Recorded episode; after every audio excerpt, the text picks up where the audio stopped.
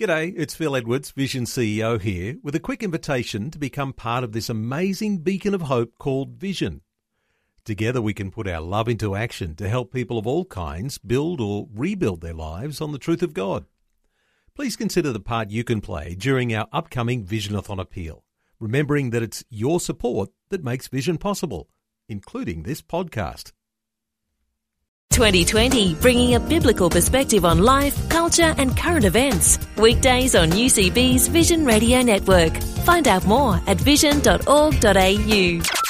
Uh, Jenny, before we get underway, because we've got a little extra time, let's talk about salt shakers for a few moments. You guys, you and your husband Peter and your team, uh, you've been functioning in helping Christian believers understand the issues that affect the church and the broader community now for more than 20 years. Uh, this is something that is just the passion of your life. Let me just ask you about that for a few moments because sometimes we don't get to hear the backstory, but, but you guys have been uh, toiling away for 20 years. It's been a, a labour of love in so many respects, uh, and you've been able to tackle all of these issues over decades now that as they've unfolded. Well, that's right. You look back and you sort of wonder sometimes. I think where where the years go, and um, you know, it's, it's coming up to 21 years in October this year that we actually formally launched Salt Shakers, and our original idea was to have just a one-page little insert into our into our church newsletter once a month, and that was really what we planned to do, and um, and that was came out of really we had actually opposed a gaming machine venue going into a shopping centre just near our church. And one of the pastors came along and said, Look, they're planning to do this. You know, we need to oppose this at the council level. And a few of us got involved at that time. Uh, we actually then went on, once it was approved by council, we actually went. Um, in fact, it wasn't approved by council, so they, they actually appealed to the VCAT, to the Administrative tri- Tribunal. And so we actually then went to a hearing at VCAT, a hearing at the Liquor Licensing Commission. We followed that through for a few years. And what we found is that a lot of people might hear the headlines, they might hear that something's happening, but really don't know how to do something about that, how to go to a tribunal, um, what the next process is. People thought, well, once the council rejected it, that it was all going to be okay, but it actually went on for three years. And it was really at the end of that time that we felt I really felt God sort of saying to us, look, a lot of people in the church community don't know really what the main issues are that we're facing, and they even if they do know, they don't really know how to do something about it. So that's really, I guess, the underpinning of Salt Shakers is to actually help people themselves make a difference. How to get the information to contact your MP, how to find out how to do things, and that's what we've done. Firstly, with a journal and then when Peter retired uh, three and a half years ago, we actually decided not to continue with the journal, um, but just to do the email correspondence and to post things on our website, both under the issues and the things we send out each day, um, and with a news update usually at the end of the week. Well, just want to honour you because you do a fabulous job alerting Christian believers to the issues. And importantly, as you say, there's another dimension to what you do because it's not just about alerting you to the issues and talking about them for the sake of talking about them, but actually inspiring and motivating people to take action because uh, in, and there's been a lot of uh, growth in Christian activism, and some of that is attributed to the work that you guys have done. So I just want to honour you on, on that as we get things underway this hour because I want our listeners to be feeling free to contribute to our conversation. You might have a question for Jenny. You might have your own thoughts on some of the issues we'll talk about over this hour. Our talkback line open on 1 800 316 316. We are going to talk a bit about marriage today, but let's not kick off our conversation about marriage today, Jenny, because there's some other issues that are simmering away behind the scenes uh, that you've been monitoring along. Uh, let me just uh, bring you to your own backyard because we're speaking to you from Melbourne today. In Victoria, uh, one of the uh, abortion clinic exclusion zones coming to the fore. There's a, a, push to have exclusion zones from anyone who'd protest against abortion clinics. How's that unfolding in Victoria?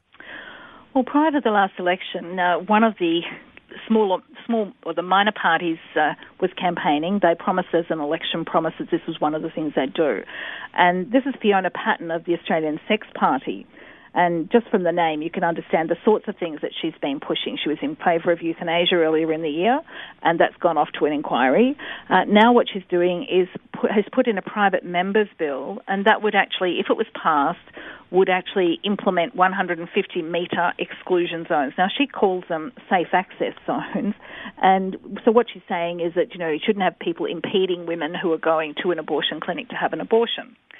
Um, the reality is, if you look at the people who are involved with this a ministry called Helpers of God's Precious Infants, and for many years they've been outside this particular abortion clinic each morning and basically praying, being reflective. They have a poster or so.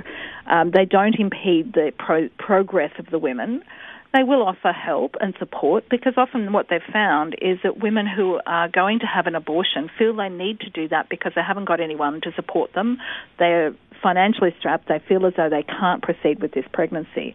And they've had a number of what they call turnarounds, people who say, yes, well, if I can get some support or I don't want to go ahead with this, you know, I appreciate your help. So they've had that sort of success, but they're very prayerful, very considerate in the way they do that. So the problem with the bill is you know, we have, um, you know, no impeding or besetting or harassing, but at the same time, no communicating with people who are proceeding into the abortion clinic. So they're they're really put on the same level with major fines or a year in jail. And of course, the people who do these protests outside abortion clinics, yes, they are there as a presence. Uh, but uh, in my experience of knowing people who do this sort of uh, protest, uh, they're always peaceful, and there is always such a gentleness and a compassion towards those mothers uh, who are walking into these abortion clinics. And uh, just one example, of course, of that is Graham Preston, who you know. Uh, and uh, he's been in court and he's been jailed six times because of his protests out outside abortion clinics. Uh, he's in the middle of all of that, and there's court actions that are going on all the time.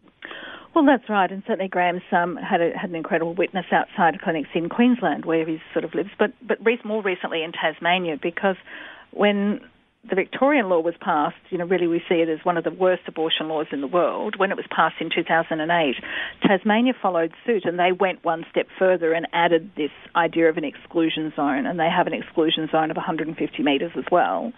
And so Graham has actually been down to Hobart and, you know, stood outside the abortion clinics down there and been to, certainly now been to court and coming back to court uh, in October. And of course, there's listeners to this very program who have stood alongside Graham uh, on those uh, street corners, on those footpaths, and they themselves have been arrested uh, for doing so. So, uh, is there a particular action that, that you advise people to take when it comes to uh, these ideas, Jenny, or is it really uh, get out on the street and stand by these guys because they need that sort of support? Well, I think uh, there's there's a range of things we can do, and of course, for those who feel they they should do that than than going and supporting Graham or others on the street. Um, even in places like in Queensland or Tasmania where it's legal to do that, but but certainly, you know, in places where we can do that, um, Melbourne and other places, and usually during the 40 days of um, there's a 40 day uh, life uh, vigil where they actually have very particular focus during those, these 40 days for life, um, where they organise for groups. Let's come back. We'll We'll try and get Jenny back on the line. Something's happened with that call. Life, culture, and current events from a biblical perspective. 2020 on Vision. It's Neil with you, 2020. Not sure what happened. Uh, we did drop out there on that telephone call. Jenny Stokes back with us, though. Jenny, uh, we have got you back, haven't we? We have. Uh, good. we were talking about uh, those exclusion zones uh, around abortion clinics, and we might come back to that. And I want to invite listeners, if you've got some comment to make uh, or a question to ask about that, 1 800 316 316 and our talkback line is open. Let's talk about some of the other issues. Another one of those issues that you're monitoring along is the idea of uh, the war on drugs and of course, the ice epidemic. Of course, there are concerns about those who want to legalise marijuana. A whole lot of contradictions in there. As we look at the drug issues, how do you make sense of what's going on? Well, certainly we've been opposed to any legalisation of drugs, and in Victoria many years ago we actually campaigned against injecting rooms being implemented. That the Labor government had said they'd in, they'd actually implement five injecting rooms if they got in. And uh, we actually managed in that in that campaign to actually get them not not done. The Labor Party actually lost the, the election, and and we didn't get the injecting rooms, and that was before Sydney did as well. So we've been involved in the drug issue for a long time. And we always see that it, what we need to do is have a harm elimination program, not a harm minimisation program, because often it's like, well, we'll get people off gradually, or you know, we'll give them you know needle exchanges and other things to try and minimise harm, and that's that's important on one level. But what we need to do is to try and get people off drugs, to see that drug addiction is a huge problem for society and for the individual. That we need to actually uh, educate and, and encourage young people not to do drugs in the first place often that's to, to, to mask a problem that they might have or they get involved in drugs because somebody offers it to them. But we need to actually be educating young people to not get started in it because once you do, it's really hard to get off.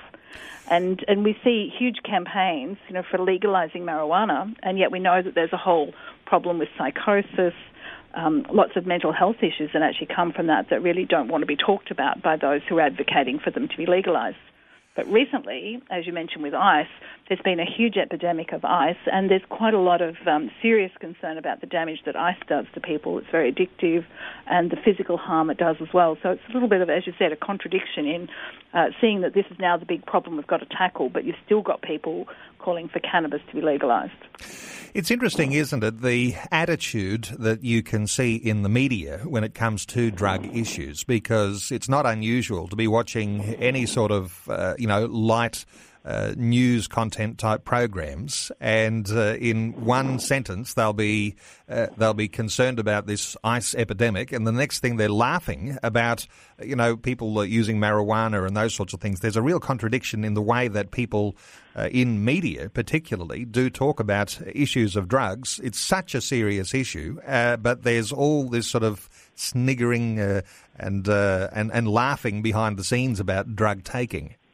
Well, I think that's right, and I, I think you also see it in some of the legalized drugs as well. So we've got quite a change in society and their attitude to to smoking, so that you've got um, smoking is almost you know like not very acceptable at all. Um, there seems to be quite a lot of support for some of the restrictions on smoking in public places and, and so on. But at the same time, there's also huge damage done with alcohol, and yet alcohol is still promoted as being almost a, a social ritual, if you like, that everybody sees that drinking alcohol is, you know, a part of being, um, you know, sociable. Well, this is interesting for Christians because there does seem to be quite a divide, even within the Christian community, about the use of alcohol. There are those who take a sort of a holiness position on alcohol uh, because of their uh, Christian convictions, and they say, I'm going to say no to alcohol. And then there are those who have a, a lighter conviction about that and, and, uh, and believe that alcohol is quite acceptable. And of course, uh, once it's acceptable, it goes from, from, uh, from bad to worse, and then all of a sudden you've got this sort of out of control uh, way. What do you say about uh, alcohol? I know this is a ticklish sort of a question, and there might be listeners who'll call in and, and contribute, but when you're a Christian, what ought to be a good position on the use of alcohol? Well, I because we were very involved in the drug issue, we actually started to see some of the connections between those and perhaps some of the contradictions that, you know, this drug's okay and that one's not, and, and why are some drugs legal and why are some drugs illegal. And, uh, you know, that, that led to a very interesting conversation. And actually, when our son was a teenager, we came to to a conviction that if you're actually sort of saying, look, this is a biblical view on some of these things, and that part of it is actually setting an example, whatever people think about you know what the Bible says or doesn't say about drinking alcohol. It's the example that we give to others, and I think there is certainly a sense, and I would have seen that when I was at you know in my twenties that before um, you know at university and that that it is actually um, I guess it removes inhibitions, um, and that can be a danger in in social contexts um, and so on. So we see there's a lot more um, sexual promiscuity when alcohol's involved, um, and people lose the ability to sort of reject or resist that. Um, and, and, when our son was a teenager, we felt that that was an example that we needed to say, look, um, you know, we can't tell you to not smoke or not do this or not do that if, if we were drinking alcohol. So we came to a personal decision that, that that was an example and a witness, and that drinking alcohol really didn't sit with a really consistent Christian witness, especially in light of the things that we do and say. It's it's as though there's a legalistic way you could approach alcohol, and uh, and that's not always useful. But there is a social responsibility. I think that's what you're saying. That uh, you, everyone gets to a point where you have to make some sort of a decision as to whether it's socially responsible to continue to do what you do and set the example that you do. Well, I think that's right. It's that social responsibility, but it's also that um, that conscience of of, of saying that this is the way we should behave. And I think there's an element of holiness that I think the church has lost in many cases, and it's not just on this issue. Uh, we often get the you know, even from very well meaning evangelical pastors, we've often heard the um, God is love, the law, we don't have the law anymore. And, you know, I think when you go down that track, it's like, as you said, we go from what might have been legalistic, you know, you can't drink, you can't smoke, you can't dance, you can't do all these other things. And I think when we say those things to our young people or to the Christian community in general, we actually always need to give the context, we need to say why that's the case. But as you said, sometimes that legalistic approach doesn't work. So what we have is you know, there's this approach and this, but, you know, on balance, you know, is this the right example, the right witness to others about being a Christian? Um, and I think that's, that's an important thing. That's certainly where we came to, and, uh, you know, we've certainly been pleased that we did, we followed that line because I think, you know, when you're saying, you know, you can't do this, but you can do that, I think, you know, you've got to be very careful of how you approach it. That's right, and and I'm super conservative too when it comes to the issue of alcohol, and I've decided not to be a person who consumes alcohol, apart from if I'm toasting a bride and a groom at a wedding, and uh, that's the uh, that's the exclusion that I have there with uh, with alcohol consumption. But uh, Jenny, there might be listeners who'd like to contribute to our conversation today. You might have your own thoughts, you might have a question to ask, you might object to some of the things you hear hearing? Well, 1 800 316 316 if you'd like to be part of our conversation today. What are your thoughts on abortion clinic exclusion zones or on some of these uh, perhaps contradictory positions on drugs and alcohol and marijuana? And given that there is a dangerous ice epidemic, you might have your own thoughts uh, on that. Uh, there's other issues too, Jenny, and we are going to talk about marriage in just a short while. But let me just ask you: there's uh, there's been some level of breakthrough with Hilton Hotels. They're doing something good, setting some good example, uh, withdrawing pornography from their on demand uh, services in hotels. Uh, your thoughts on Hilton Hotels? Well, I think that that's a really good uh, move forward and to, to, see one of the major hotel chains pulling out of that. Some of the others have already done that. Um, it's interesting that there's a, been, been a campaign that's been run by a group that was called Morality in Media that some of your listeners may have heard of. And earlier this year, they changed their name to the National Center for Sex Exploita- Sexual Exploitation in America.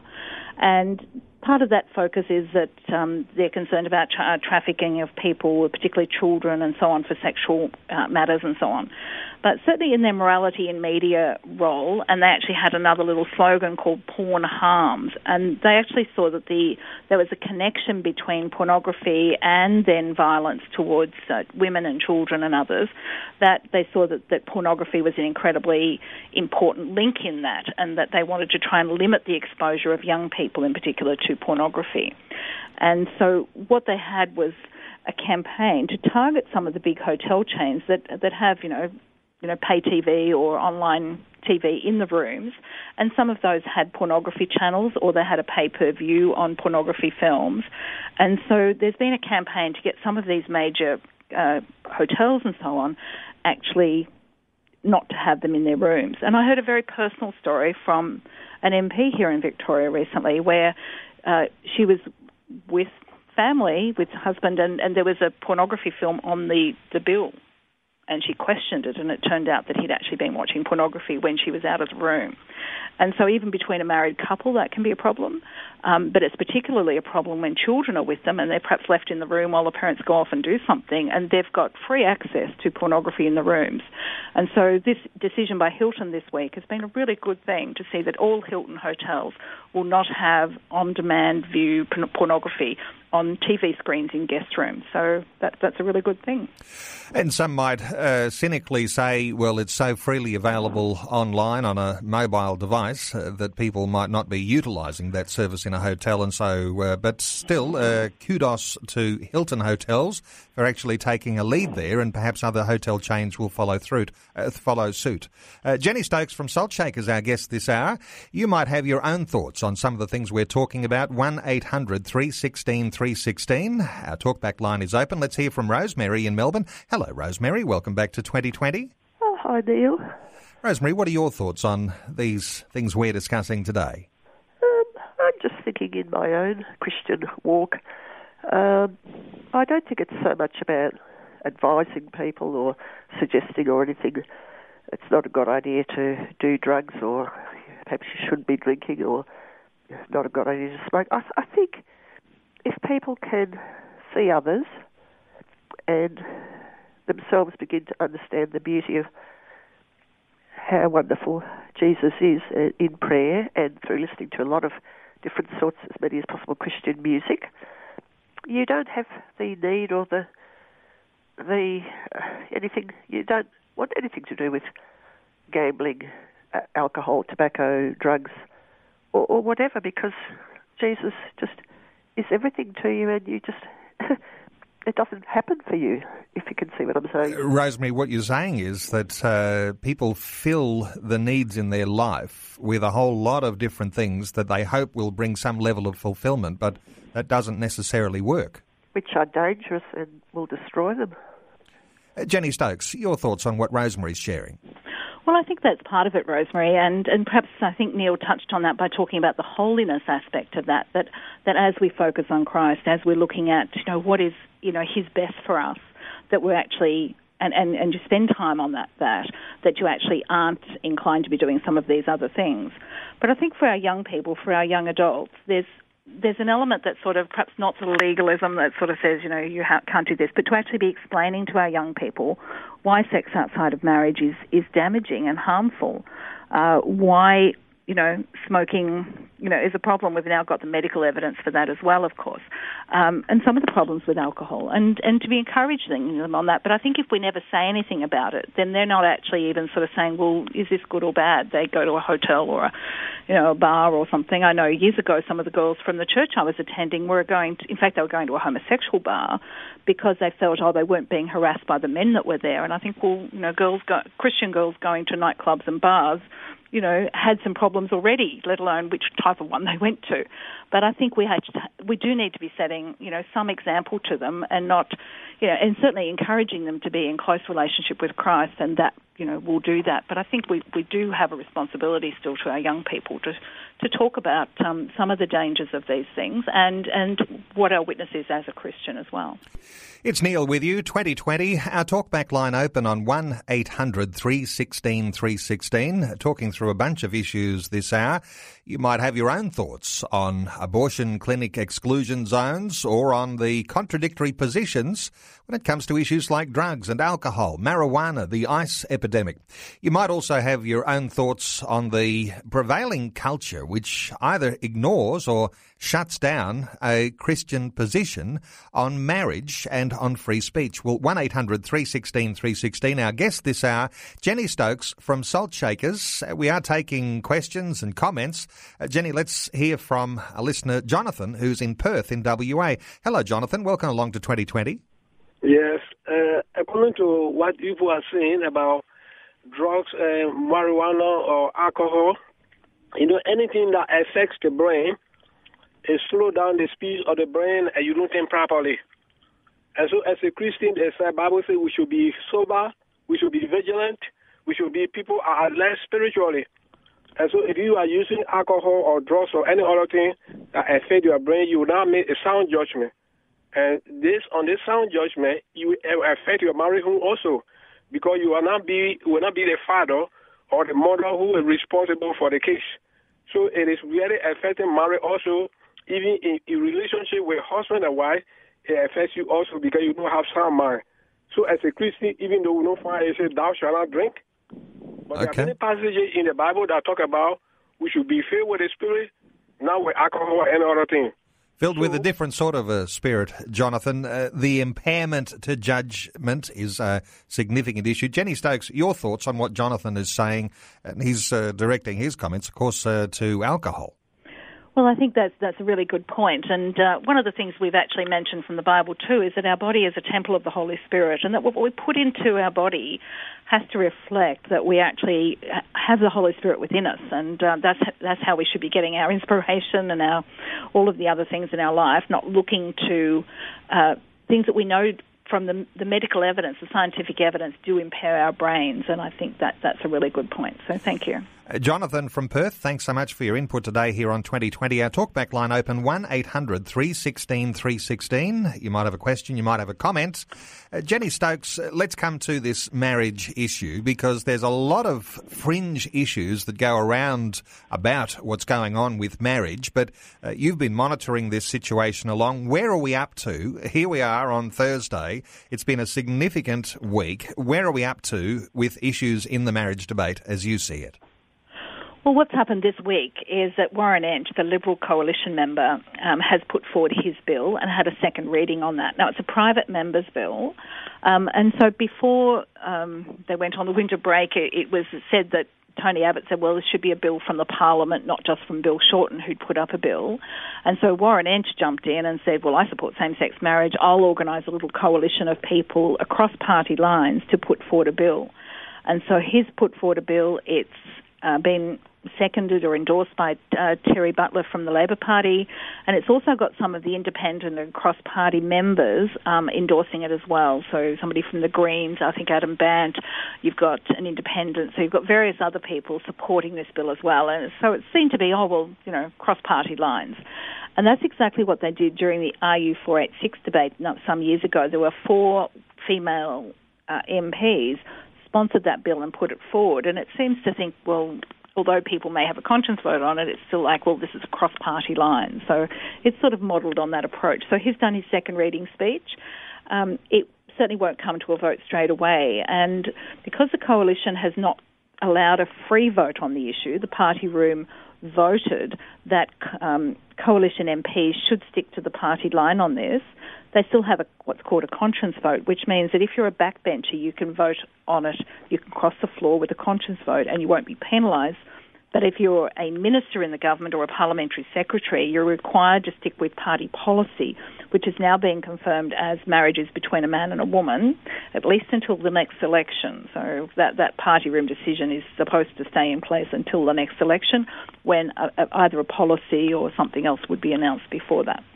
Now, let's get your thoughts, Jenny Stokes, on a plebiscite or a referendum, which is the position that the coalition has taken as to what they'll do, as you say, uh, right up until the next election, but then the plan for a, a, plebiscite or a referendum. Now, it's interesting that there are some Christian uh, groups who are active in uh, defending marriage who take a slightly different position to yours. There are some who are welcoming the idea of a plebiscite, and uh, but let me just uh, pick up on your position on this, uh, taking biblical positions again. You're actually opposing the idea of a plebiscite. Why, why would you be thinking that? Yeah, well, it's, interesting since I think we talked about this last week briefly, Neil, and I have had um, one of the listeners actually contact me to say, well, you know, wouldn't it be better to have a referendum or a plebiscite, get it over, and uh, it'd be out of the way? And but I think probably based on the idea that they think that when it comes to the people in the ballot box, people will actually vote to uh, protect marriage, to keep marriage between a man and a woman. Um, so partly I'm not sure that that's necessarily going to be the outcome, and it depends on how the debate is run. It depends on what question is asked. So some people have said to me, "Oh, well, if we had a question that that just confirmed that marriage was between a man and a woman, that would get a better result. And it's like, well, that's not really what the debate's about because that's what the you know Constitution currently um, allows or affirms. So perhaps I'll just mention what happens with this this idea. So George Brandis has ruled out a referendum this week. He said there won't be a referendum, even though some of the ministers were saying a referendum rather than a plebiscite. So I just need to explain the difference briefly. So a referendum is designed to make a change to the actual constitution. And so it would be, do you know, do we change this and this? And usually they're on matters of great significance. So it might be on the ref, uh, the republic that we had a referendum on. It was perhaps about giving Aboriginal people citizenship. So all of those came because they weren't allowed under the under the previous constitution, and the constitution had to be changed in order to allow those to occur. Now, Section 51 of the constitution what it says is that the Commonwealth, when they did the Constitution, the states had these powers and they gave powers to the Commonwealth. And that says that the Commonwealth has the marriage power, the power to make rules about marriage. And that's what they did when they implemented the Marriage Act and when they changed the Marriage Act in 2004 to affirm that marriage is between a man and a woman. That's enacting their marriage power. Um, so what we have then is that uh, the High Court did a decision in December 2013, and they actually affirmed that the, the Parliament has the full power to make marriage laws. And they actually said that marriage, and this was what the, the Commonwealth actually objected to, to it, and they actually said, well, marriage means what it meant in 1901 when the Constitution was written. And the High Court said, well, marriage has changed. It doesn't necessarily mean that anywhere, everywhere now. We've got same sex marriage. In fact, we've actually got polygamy in some countries and they affirmed that the Commonwealth has the full power to make marriage laws. So the Constitution doesn't need to be changed for the Commonwealth to make that. I think Joe Hockey at one point had said, well, maybe we could change it and define marriage there to only mean to mean any two people or whatever. But certainly the legal people, I think, saying that a referendum is not appropriate, and as, as our Attorney General George Brandis is saying, a referendum's not the way to go. Um, so then we come to the idea of a plebiscite. So a plebiscite is non-binding, so it's basically a huge uh, opinion poll. Uh, it's non-binding. So part of the question is, is a plebiscite compulsory or not compulsory? Now what happened in Ireland, it wasn't compulsory. We had somewhere between 60 and 70 percent of the people who could vote went and vote, voted. A lot of people in the country didn't vote. So it was you know, more of the, the people in cities and urban people actually voted. So when you've got a non-compulsory vote, it changes the outcome of some of these things. So that's sometimes a concern. It seems to me uh, the way I hear uh, politicians talking about this, even the Prime Minister, when he talks about a plebiscite beyond the next election, uh, that uh, that somehow rather having the plebiscite apart from a federal election uh, it puts it as a separate uh, way that people will actually, as you say, it's like a big opinion poll, uh, people would go to vote. Uh, it actually, uh, according to what you're saying, probably would be a, a better thing to actually have it aligned with an election. Well, that's one way to get it. I mean, of course, if Labor get in at the next election, they've promised to introduce um, a marriage bill within 100 days of getting elected. So the chances are that if Labor wins, it wouldn't be a plebiscite held. They'd just put it, bring in a bill. Um, I think one of the other things, yeah, so actually putting it on at the same time, some people would be concerned that the debate about same-sex marriage from the yes side, the no side, and so on, um, would would consume the political arena at the time, and I think that's certainly what um, Tony Abbott would be concerned about. Uh, he would want to neutralise it as an election issue. I think that's that's important. Um, so, as I said, it depends on what the question is. We've already got, and I think we'll talk about it in a little while, about being, if you oppose the recognition of same-sex marriage being called hateful and bigoted and, and so on. We've seen that on this week on Q&A with Katy Faust, who was really called nasty names because she stood for traditional marriage. And we get that targeting of people in the debate. Um, I think one of the points um, is that you look at the principle of the people deciding morality, and we used to have that in the Greek and Roman systems where they had black stones and white stones, and you'd vote yes or no as to what you wanted to do. But if we ask the people what they want about same-sex marriage, then it really opens the door to having a referenda referenda on all sorts of issues, like what about abortion, what about euthanasia, what about some of these other moral issues. Um, and then it comes to the question of, well, what's our parliament there for? We say that we shouldn't be changing the moral laws at all, but um, you know, if the people are deciding morality, that, that that opens up a fairly interesting door that we have to really seriously think about. Because um, we we want to vote our federal MP into office because they are representing our position. And what you're saying is, uh, if you just go to a referendum, you're actually doing away with uh, what we've decided is the best way to do democracy. Well, I think that that's right. We have to look at what the Westminster democratic system is about and that representative that we elect. And obviously, half the people, probably most times, aren't happy with all of the positions of the, that, even their political party. So we're not always getting, you know, somebody who represents our particular views. But that's the way the democratic system has worked. And so, you know, asking the people to decide is, and of course, a plebiscite is non-binding. The Parliament doesn't have to implement it, even if they choose not to, um, or even to put forward a bill. Um, having said that, and, and, I know some people sort of said, well, you know, why were you, did you have concerns about a plebiscite? And I think that's good to explore that. If the government decides that they're having a plebiscite, and that's what they seem to be deciding at the moment, then all of us who um, don't support same sex marriage need to continue to be active, need to continue to put up arguments, need to continue to be in touch with our politicians, and also putting our views out in the public. So that might be talkback radio, it might be writing letters to the paper, and actually getting our view out to our friends, um, those around us, those in the media. And so that's incredibly important. So once a plebiscite is decided on, you know, the idea of whether we like a plebiscite or not is really immaterial. And what we have to do is then say, okay, now we have to continue to stand and continue to put our, our point of view and to spread that out there. And it does appear to me that Christian people around the nation are becoming a little more organised and ready to take action when they are called on to take action.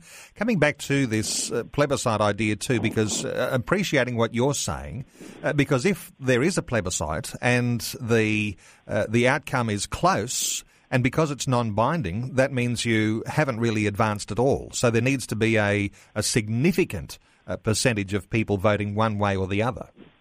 Well, I think I think that's right, and so, the homosexual lobby that's in, that's supporting the home, the the whole thing of uh, same-sex marriage, like the Australian Marriage Equality Group, um, they initially said when this was first brought up a year or so back, they said, "Oh, we wouldn't want a referendum or a plebiscite, we just want a bill in Parliament. And one of the reasons was that, oh, the other side will say ha- hateful and nasty things. Well, we see that even if you say nice things, they still can call you hateful and nasty. Um, and so part of that is shutting down the debate, and that's really what we saw the other day on Q&A. And I've just sent out two articles posted on our website, and it's actually by non-Christians saying this debate on same-sex marriage is intolerant, it's often violent and vicious, um, and it's because the other side just don't want to hear the side that's supporting traditional marriage. And Brendan O'Neill, who's who calls himself an atheistic libertarian, he was on Q and A the other night, and he was supporting Katy Faust, who is a, uh, a Christian. She's a supporter of traditional marriage between a man and a woman, and she speaks from experience because she was raised by two lesbian women, and um, you know really regrets that she never really knew her father. And so she's speaking from her experience, but she's also looked at the evidence and, and so on and said, well, we don't want to go down the track of same of same-sex marriage. Uh, she was called hateful by a Labor senator, Sam Dastyari. Uh, she was talking about Christian claptrap um, for her views. Uh, she mentioned the scientific research about parenting, and um, Richard Di Natale of the Greens called her called it rubbish and nonsense, and kept interrupting her with that sort of thing. And so Brendan O'Neill has defended her in that, and sort of said, look, we can't even have a civilised debate because the other side just throw this sort of name calling. And today in the Courier Mail we have. Uh, Jane Fynes Clinton, who's a journalist, a journalist lecturer, and she's actually bemoaning the idea of social media uh, being used to stir up this sort of criticism and criticism of anybody who holds a traditional view that's actually been in place for a long time. And I think both of those articles really show from really from an outsider's perspective what we can expect by speaking up and it's really a call, I think, to the other side, those who are promoting same sex marriage, to actually have a reasoned debate, um, and to the media for actually being more balanced. And we actually saw that in Media Watch, where Paul Barry actually said this is incredibly one sided. The side that support traditional marriage are not getting reported fairly by the media, and he supports same sex marriage. So that was an interesting development. So maybe people are calling these these advocates for same-sex marriage to account. And in some sense, uh, some are saying that on Monday night on Q and A, finally the debate got started because there were people who were able to articulate a reasonable position on uh, marriage between a man and a woman who were actually on the program. And so there's a sense in which, uh, while some are saying, we've been debating this forever, no, that hasn't been the case. That means one side's been put, but the other side's been shut down. Jenny Stokes from Salt Shakers will come back and continue our conversation in just a few moments. Helping you make sense of life, culture, and current events from a biblical perspective. 2020 on Vision. Great to have an extended opportunity today to hear the heartbeat of Jenny Stokes from Salt Shakers. We've been talking through a bunch of issues and uh, most recently talking through these issues on marriage and free speech, the shutting down of uh, the side of the marriage debate that uh, argues for marriage between one man and one woman. Jenny Stokes, if you're talking about being a Christian in this day and age, some are saying that there's a whole sexual revolution that's going on. We're in the middle of it. Uh, we don't want to be blinded by that, uh, but we don't want to be fearful of it either. How do you say Christians ought to be conducting themselves as we see these things unfolding in our nation? Well, I think the first thing, Neil, is that we all we do need to be, you know, concerned about our faith. So, you know, the gospel is about bringing transformation of people and of bringing people to Christ and understanding how we fit into, you know, God's big scheme of things from creation right through to eternal life. And I think, you know, that's part of our story.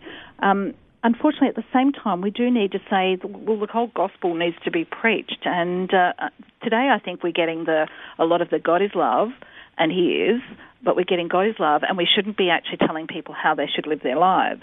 You know, that's for God to transform us, for Christ to transform us. Um, but as I said before, I think what we need to do is we actually need to be saying, look, this is what we're expected to do. This is what God actually says. This is what Paul's saying in this letter um, about being transformed. And, you know, I don't think it comes just from, you know, deciding what we're going to do. We have to actually understand what the big picture of the, of the word is. Um, about how we're to live our lives. So I think that's part of it. There's some more too, and let's just take another call. Ruth is in Queensland. Hello, Ruth. What's your thoughts on our topic today? Yes, uh, I totally agree with um, the speaker that yes, we are losing our rights day by day, and the Word of God does warn us that Satan has got great wrath, seeing his time is short. We're not fighting against flesh and blood, but against principalities, powers, and spiritual wickedness in high places. And yes, I completely agree that even in the house of the Lord, even in church, I feel it, it's getting more and more that people are living in sin in the church. And of course, when they're just coming in and they're just getting to know the Lord, of course, we've got to show the love. We've got to we've got to be different. We've got to be salt and light, and we've got to show the love of God. But Ruth, yes, I don't want to cut you short here, but I will have to cut you short. Uh, great points that Ruth is making. Your thoughts, just quickly, Jenny. Uh, we've been warned. Uh, this is not something that Christians are taken by surprise in. We are warned that these things will happen. Well, that, that's exactly right, and I think, and I think uh, the point about we, we fight not against flesh and blood, but against principalities and powers, and to to, re- to realize that this is a spiritual battle. So, in all of the things we do, uh, whether it's fighting the issues, whether it's you know living our Christian life, being a witness to others, we actually have to hang on to that to understand the spiritual nature of that. And of course, prayer is part of that. We always ask people to pray. We put out a prayer focus once a month, and ask people to really commit these matters to prayer and just to really discern what God wants us to do and to stand firm for Him. So that's that's incredibly important.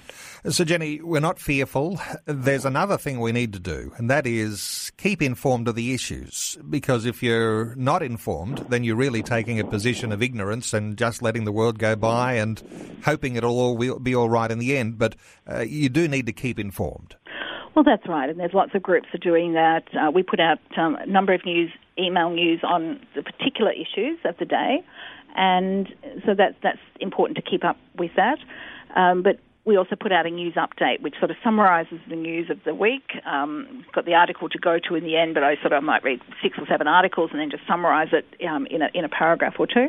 And so if you want to keep up to date with the summary of the news, we do that as well. All available by email, but most of them are posted on our website. And uh, we've got Facebook as well. So, yeah, keep up to date through that as well. Uh, let's talk about your website briefly because not only is the prominence of the current issues there on the front page every time you go to the Salt Shakers website at saltshakers.org.au, but you've also got an archive of, of issues that you've tackled in the past, of uh, big challenges that the nation has faced when it comes to a lot of ethical uh, issues. Uh, that archive there is really quite a useful resource. Well, that's right. So we've got all this, all the articles we post, uh, information we've put, the news updates all stay there, so they go back um, many years.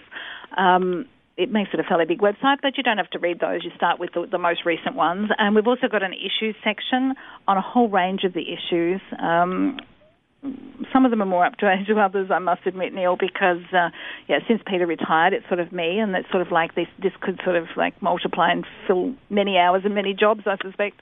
But um, we do have articles on the issues. We update those as we can. Uh, we've got a detailed section on how to contact MPs with links to the parliaments and the MP details for the state and federal uh, level. So there's lots of information. If you want to complain about a TV program, there's a section there where the links are straight there that you can click through to who to contact. So lots of information as well to enable you to. Jenny, I'll give the website. It's saltshakers.org.au. That's saltshakers.org.au. Jenny Stokes, always good getting your insights, and thanks so much for taking time to be with us again today here on 2020. Great to be on, Neil. Like what you've just heard? There's more great podcasts, or you can listen to us live at vision.org.au. And remember, Vision is listener supported. Your donation of any amount will help us continue connecting faith to life. Learn more or donate today at vision.org.au.